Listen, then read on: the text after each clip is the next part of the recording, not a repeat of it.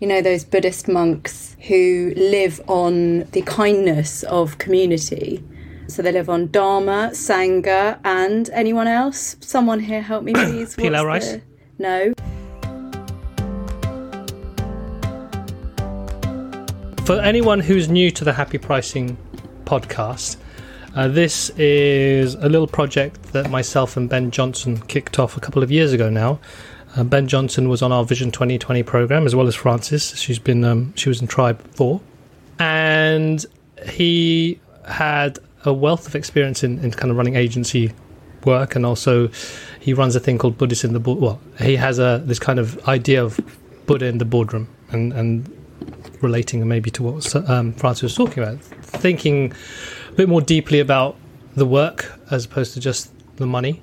But he had also a lot of experience in working with money and pricing, um, and so we wanted to see how we could uh, harness that experience and knowledge for the benefit of people within our Happy Startup community, but uh, also anyone who believes in the stuff that we believe in, which is essentially how do we make our businesses uh, a manifestation of us in terms of the things we want to create in the world, the, the things that nourish us, but also are energetically sustainable and financially sustainable, and within a system that values money, and uh, with people who still have their own kind of stories around money. So we're going to That's giving you hopefully a bit of background as to why this podcast exists. Ben this week is on holiday, um, and so rather than go fly solo and try and ramble on my own, Frances has joined us a couple of times on the Happy Pricing podcast and is the co-founder of the Better, Bolder, Braver community. She works with coaches to help them feel more confident about marketing, um, but they work not only on tactics and strategies, they work also on the kind of the felt and lived experience of marketing so that it feels much more powerful and authentic. And that's why um, I thought it would be great to have a, her on the podcast to talk about this whole thing uh, called storytelling, uh, particularly in the context of selling, because it's something that I know that she does well, and she also helps a lot of people do. Um, but to do it authentically, I think, is one of the key things, to do it in a way that doesn't feel slimy or, or false. Um, and also how it connects to all the other things that we have to do with work. One aspect, the thing I've learned about marketing is this: it isn't just about trying to sell stuff. There's so much more to it, and there's and there's different ways to do it. It isn't just about ads and posting stuff on Instagram. There's there's there's essentially there's much more nuance around marketing. There's many ways to do it, um, but the storytelling bit was was really I'm really curious about, because it's also it's one of the things that you as a core element of your. Um, one of your programs, the C M J, the Coach's Marketing Journey. And so um, maybe talk a little bit about that, and then we can start connecting it to this whole idea of storytelling and selling. Yeah, sure. I would actually say that marketing is storytelling. Words like tactics, tricks and tips coming before words like storytelling, mirror, experience, values, needs. Those words for me actually come way before anything to do with strategy, funny enough, when it comes to marketing. And I guess the value of our community is that we have someone, my co-founder Simon, who is all about uh, making it super clear for people to know exactly what they should be doing from a kind of strategic point of view, logistical, um, uh, just sort of very what to do now, literal uh, perspective, technical. And I very much kind of fly the flag of the feelings stuff. So the C M J starts with a chapter called mindset, um, which is an overused word, especially in the coaching community. But we really want people to, um, particularly those who think they've done the whole mindset piece of work, think about what their needs are, what their values are, and why they're doing what they're doing. Uh, it feeds into storytelling very quickly, because you need to be able to tell a story to yourself as well as to why it is you're doing what you're doing, and remind yourself of that story regularly. Remind yourself of where you're coming from, how you're the guide and not the hero of the story, and uh, that you're showing people the way, but you're not that far ahead on the journey that you lose sight of your own experience. We help people to build businesses that are nourishing and sustainable for them, and we remind them that without the context of their own story, they may well forget what it is that's important to them and burn out. And if they spend so much time selling to the wrong people and underpricing their services and not thinking about their work-life balance and their work-work balance, they may well burn out and they're not going to be any use to anyone, particularly themselves. And so the second chapter is client, and we help people to think about who their ideal client is, not just because niching makes sense in terms of focus and targeted marketing, but also because if you do not work with the person who is best suited to you and your needs, your capacity, your values, somebody that's not going to trigger you, somebody who with whom you can work and it feels like flow, then again, you're going to burn out. And the other things that we focus on the, in the C M J are product and content and story and journey. We divide marketing into a set of stories, if you like. Uh, you know, your product building in itself is a story, and, and the products that you want to offer people should take people on a journey. There should be a story of why they would want to engage with you. Let's take your community, Carlos, as an example. You have a number of products, if you like. You have summer camp, you have Happy Pricing, you have Vision twenty twenty, uh, Altitude. I'm basically listing all the things that I've done because I'm a Happy Startup super fan. Now, the journey that I go on, the story of my experience with Happy Startup School is punctuated by the products that you offer, because what you have done is worked out what I need Um, at a point in my journey so that you meet me where I am. And that is the point of uh, being able to tell a story when you have uh, a number of products, so that you can have someone understand that the product speaks to them at that point in their story. Uh, for those of you who, who might not link the idea of storytelling to selling, or just trying to work out what that could mean, the way I think about it is, rather than when you sell just selling based on features uh, and immediate benefits. Uh, I, I don't know, it, you can cut your carrots quicker, or uh, it's got a really sharp blade, or we have we do a twenty-week program and you get to uh, have an hour a week with a, co- a buddy group, and you'll be guided by a facilitator. You know, talking very much on, on the what and the how. For me, the The purpose of the storytelling is to think about the, the whole arc or the journey of the person that you're serving. And like Frances was saying, she was talking about being the guide and not the hero. And I think about Joseph Campbell's hero's journey. But without getting too deep into the whole deconstructing that, this whole idea of thinking of this, a journey, um, and you talked about the Coach's Marketing Journey, there's something helpful and useful about a beginning, a middle, a struggle, overcoming a struggle, and an end. And to be able to help your customers tell the story of their journey, but also before that, telling the story of your journey, being able to articulate that, to be able to even just consider that. And I think a lot of people, when they start a business, they don't even think about t- thinking about their journey. They're straight away thinking about the customer, how much they're going to pay them, what it is they want, all the stuff that makes sense in terms of business, but doesn't necessarily help you connect at a level of building trust. And I think this being able to understand your own narrative in terms of the why of your work, and and to do that, because it can get difficult and you could spin out trying to work out what's how do I even think about that, using a narrative framework, a, a simple structure of a story to at least start that that way of being able to articulate yourself. And then to use that same framework for your customer. And then, like you're saying, Frances, knowing where they're at, being able to say, because you're here on your journey, then we recommend you do this with us because it makes sense on getting you further. Just on that last point, you have um, hit the nail on the head, because this is about having people be seen and heard and understood. And that relates to both a question that Emma has posted and also a comment that Neil has posted in the chat. So I'll just read those out for anyone listening. Emma asks, how do you tell the story of what you offer when you're doing something new and don't have much evidence of outcomes yet? And Neil says, I want to use storytelling to sell. How would you do this with a very technical product like WordPress maintenance, especially a product that clients don't often understand? So let's try and address those comments and questions Uh, together. Emma's in the Better, Bolder, Braver community. And so she will be familiar with something that Neil may not be aware of, which is something Simon and I talk about a lot, which is called the journey of consciousness. And by that we mean different levels of awareness that your ideal client might be on when they interact with you, when you interact with them, when you meet them.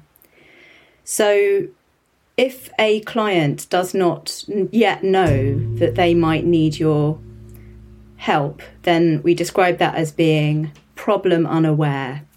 And they move through problem unaware to problem aware, solution aware, product aware, most aware.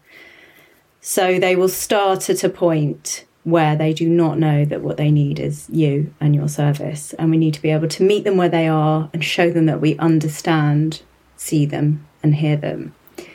And so we build our marketing to interact with them as such.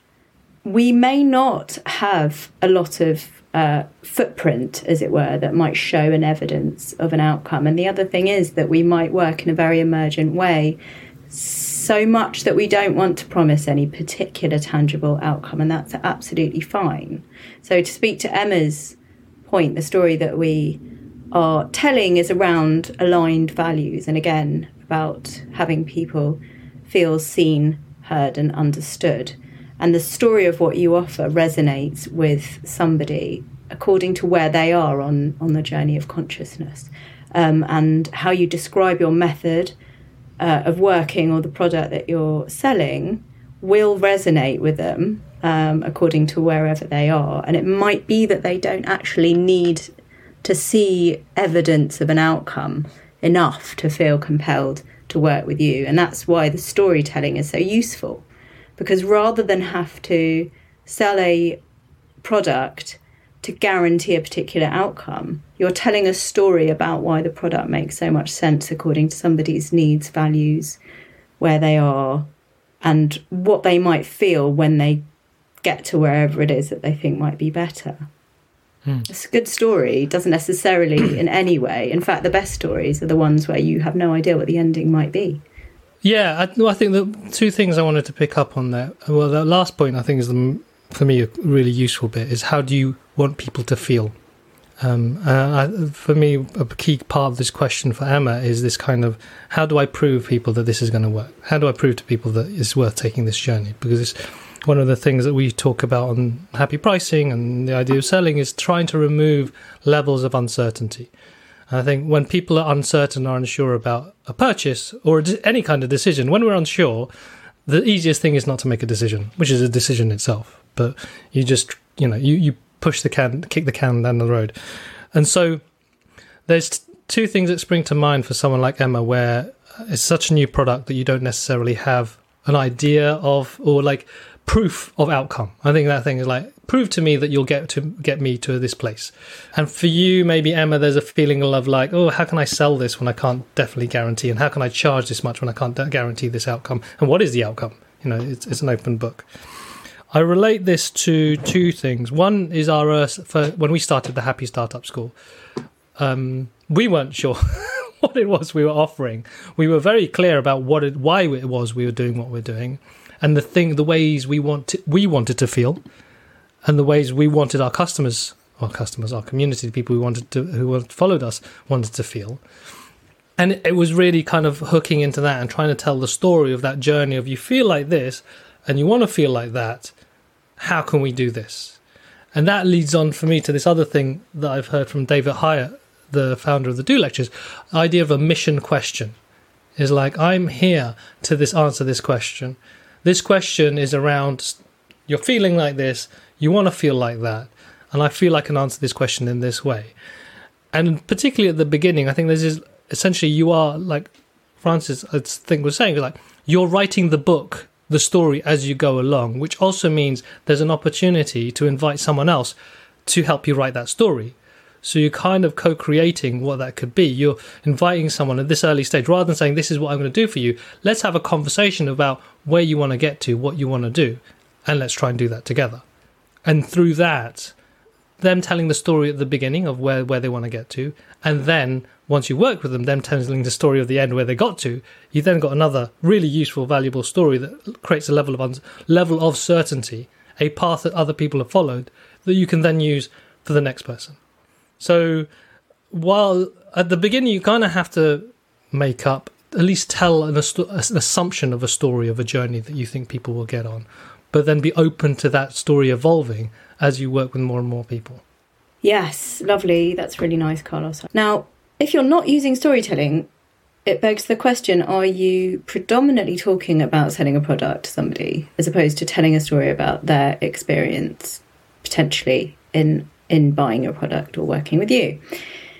And just the feeling of being on the receiving end of somebody who you immediately understand is trying to sell you a product is going to have a particular sort of effect on a subconscious level, as opposed to just simply experiencing someone telling a story about either themselves or, yeah, I mean, let's just look at Emma as an example. You know, when you experience Emma and you, you see these wonderful things that she produces that are so full of life and colour and joy, it tells a story about sort of what it is to be with Emma and to work with Emma. And, you know, I talk a lot about the kind of meta experience of working with someone that can be conveyed through your marketing, through your storytelling. And let's just imagine that we're sitting around a campfire and, you know, somebody's saying, come over here, come and listen to this story. Everyone gather close.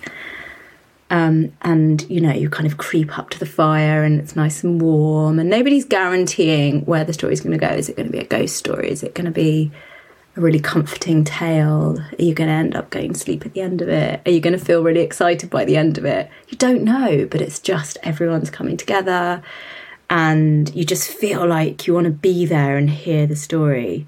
Um, and it, it's something that you need right now. And if we try and feel into the inner child, um, and the things that would really excite us when we, when we were younger, before we had to grow up and before people took away joy. Um, you know, that's where the beauty of storytelling comes into this whole selling, uh, pricing, marketing thing. And pricing is just an exchange. You know, don't forget that you go to the marketplace to buy food. You don't go there because you don't need stuff. You're going there because you have a need. And somebody is saying, here's something, is this what you need? And it's either like, yep, yeah, or no. And the clarity with which you can present what you have, why you have it, is it fresh, how much it costs. And, you know, you're going to wrap it for someone and they can come back next week and get the same again and not waste their time shopping around. This is all part of the pricing story. Um, and it makes people feel safe and it makes them feel reassured. And it makes them feel that they've done something that they have set out to achieve or that they needed to make their life better. So we get so caught up in guilt and shame and all these adult themes around pricing and marketing when actually it's just a simple exchange that as a child we might find so much easier with such innocence. And I like the idea of storytelling, speaking to that inner child and that kind of innocence of pre, sort of the pre- post-trauma anxieties that as adults we feel. The kind of that feeling of curiosity, I think, that I, I was getting when you're talking about the campfire, is people wanting to be curious. And, and I just want to talk to, maybe just connect it a bit to what Neil was asking around trying to sell WordPress maintenance. Um, I've, I'm guilty of this myself, and I've and I can imagine a few of you can relate to this, is you get to the point of needing to sell because you've run out of customers. You know, you've enjoyed the work, you spent some time working with a coaching client or you've done a project and then you're on the end of the project and go, shit, I need another customer. And so what happens is there's this energy of desperation that's associated selling. And so it's like, fuck storytelling, I don't have time. I just need to sell someone buy this thing. So I'm just going to talk about the thing.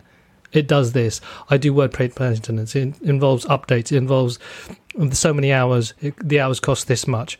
Or it's like, oh my God, uh, it's uh, the course has got forty different modules and we've got all of this content and it works like this.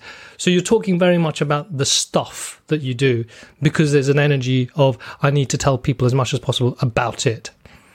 When it comes to the storytelling bit, that is a longer tail journey, I think. And it's all still a part of the selling. Um, for instance, with WordPress ma- WordPress maintenance, where it's quite a technical thing, and I used to run a digital agency as well, Neil, so I understand what it means to try and communicate technical information or the, the, the value of technical work to people. In my experience, most of the people, they don't care. They don't care. The only time they care about technology is when it goes wrong. My phone's run out of space, or my website's crashed, or whatever. Is that's when they really care, and then they like they want you as much as possible. When it's something in the future, it's like, oh, particularly around maintenance. And I can remember trying to sell maintenance contracts. It's hard, and I, I did it really badly. When I think about it now, one way I think if you're going to use storytelling is to talk to your existing customers and to start talking about how, what ease does it create in their lives to have you around?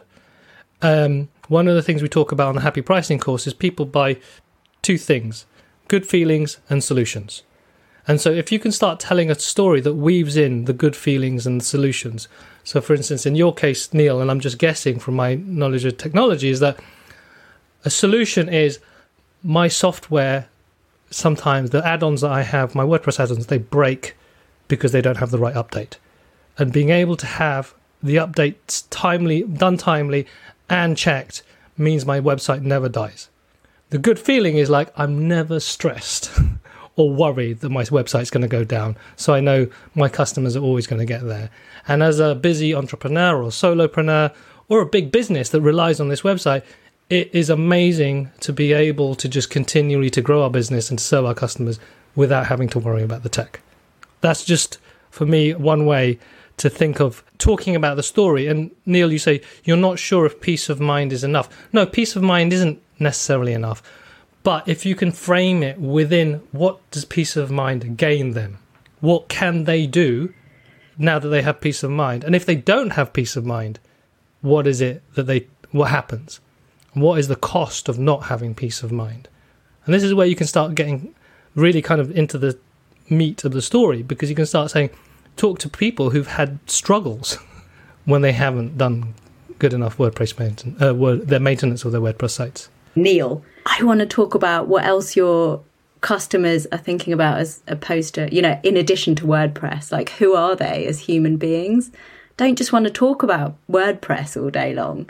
It's nice to hear that you can sort out their websites, but who who are they? This relates and connects a bit to what you were t- talking about before in terms of niching and it does. telling yes. the story of the people rather yes. than just the technology. Yeah, Neil, I want I want to hear like who is it whose websites you're particularly interested in working on, you know, to help them in their lives because they are important to you as people.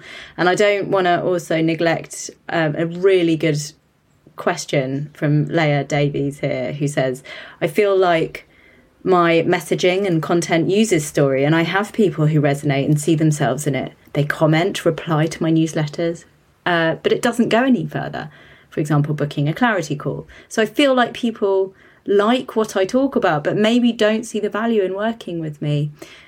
Great question or point, Leah. You know, this comes up a lot in the coaching industry. Um, and one thing I'll just, I just want to impart before we close off today is that as a coach, and I'm assuming you are because you talk about Clarity Call, you are able to do coaching in your marketing, and good coaching is about holding space, asking penetrating questions.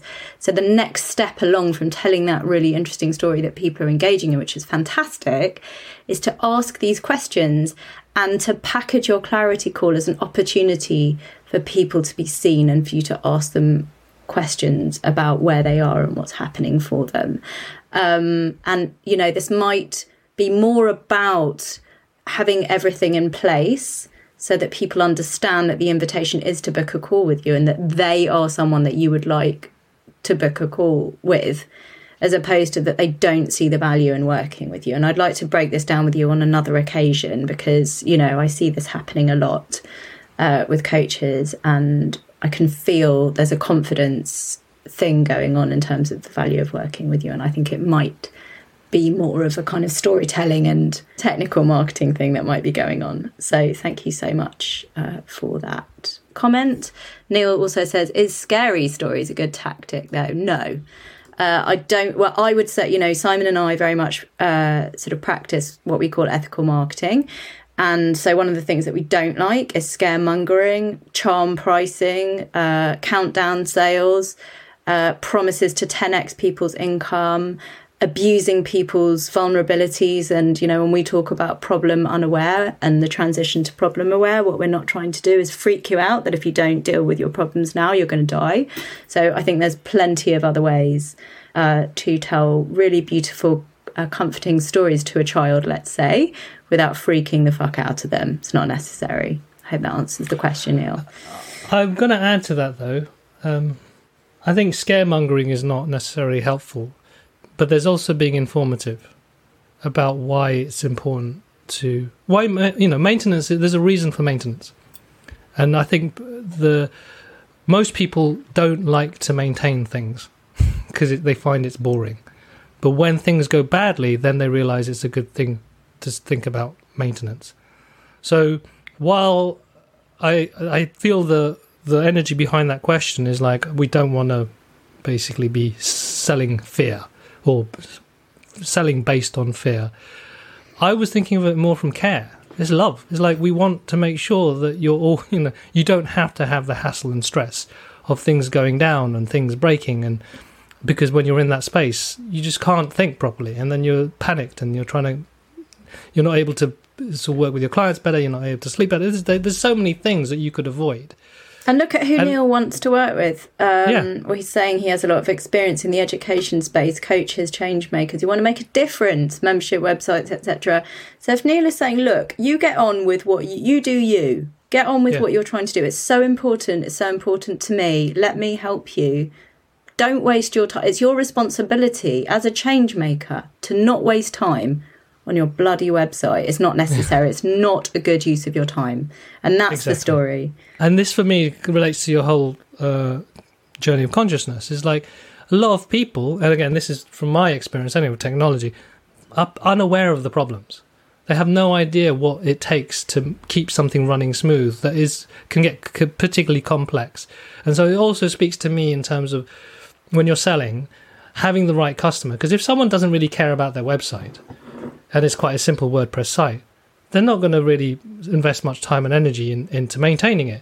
But if they have something that is quite complex, if they've got loads of plugins, it it they do mo- all their business through it, those are the kind of people who are going to really care and may not be aware of all the intricacies and all the challenges that might be involved, particularly if they're on that cusp of blowing up in terms of business.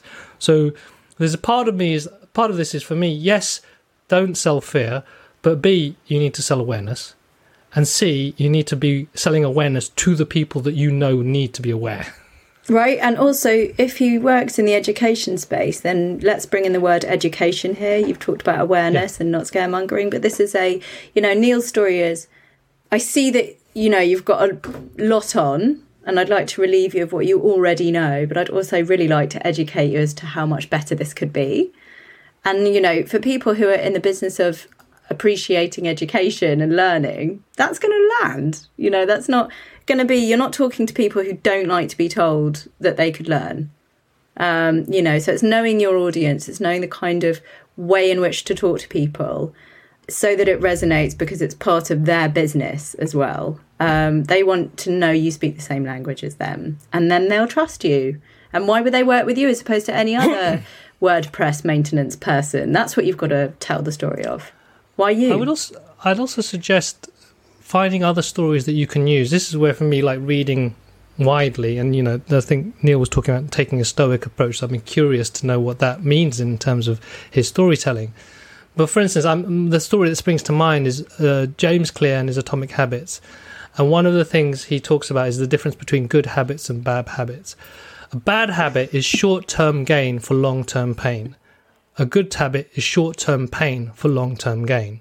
How can you use that story in the story of maintenance to help people understand the value of doing things regularly and doing things consistently and being always on top of the small things and what that means in terms of a big beneficial outcome in the future?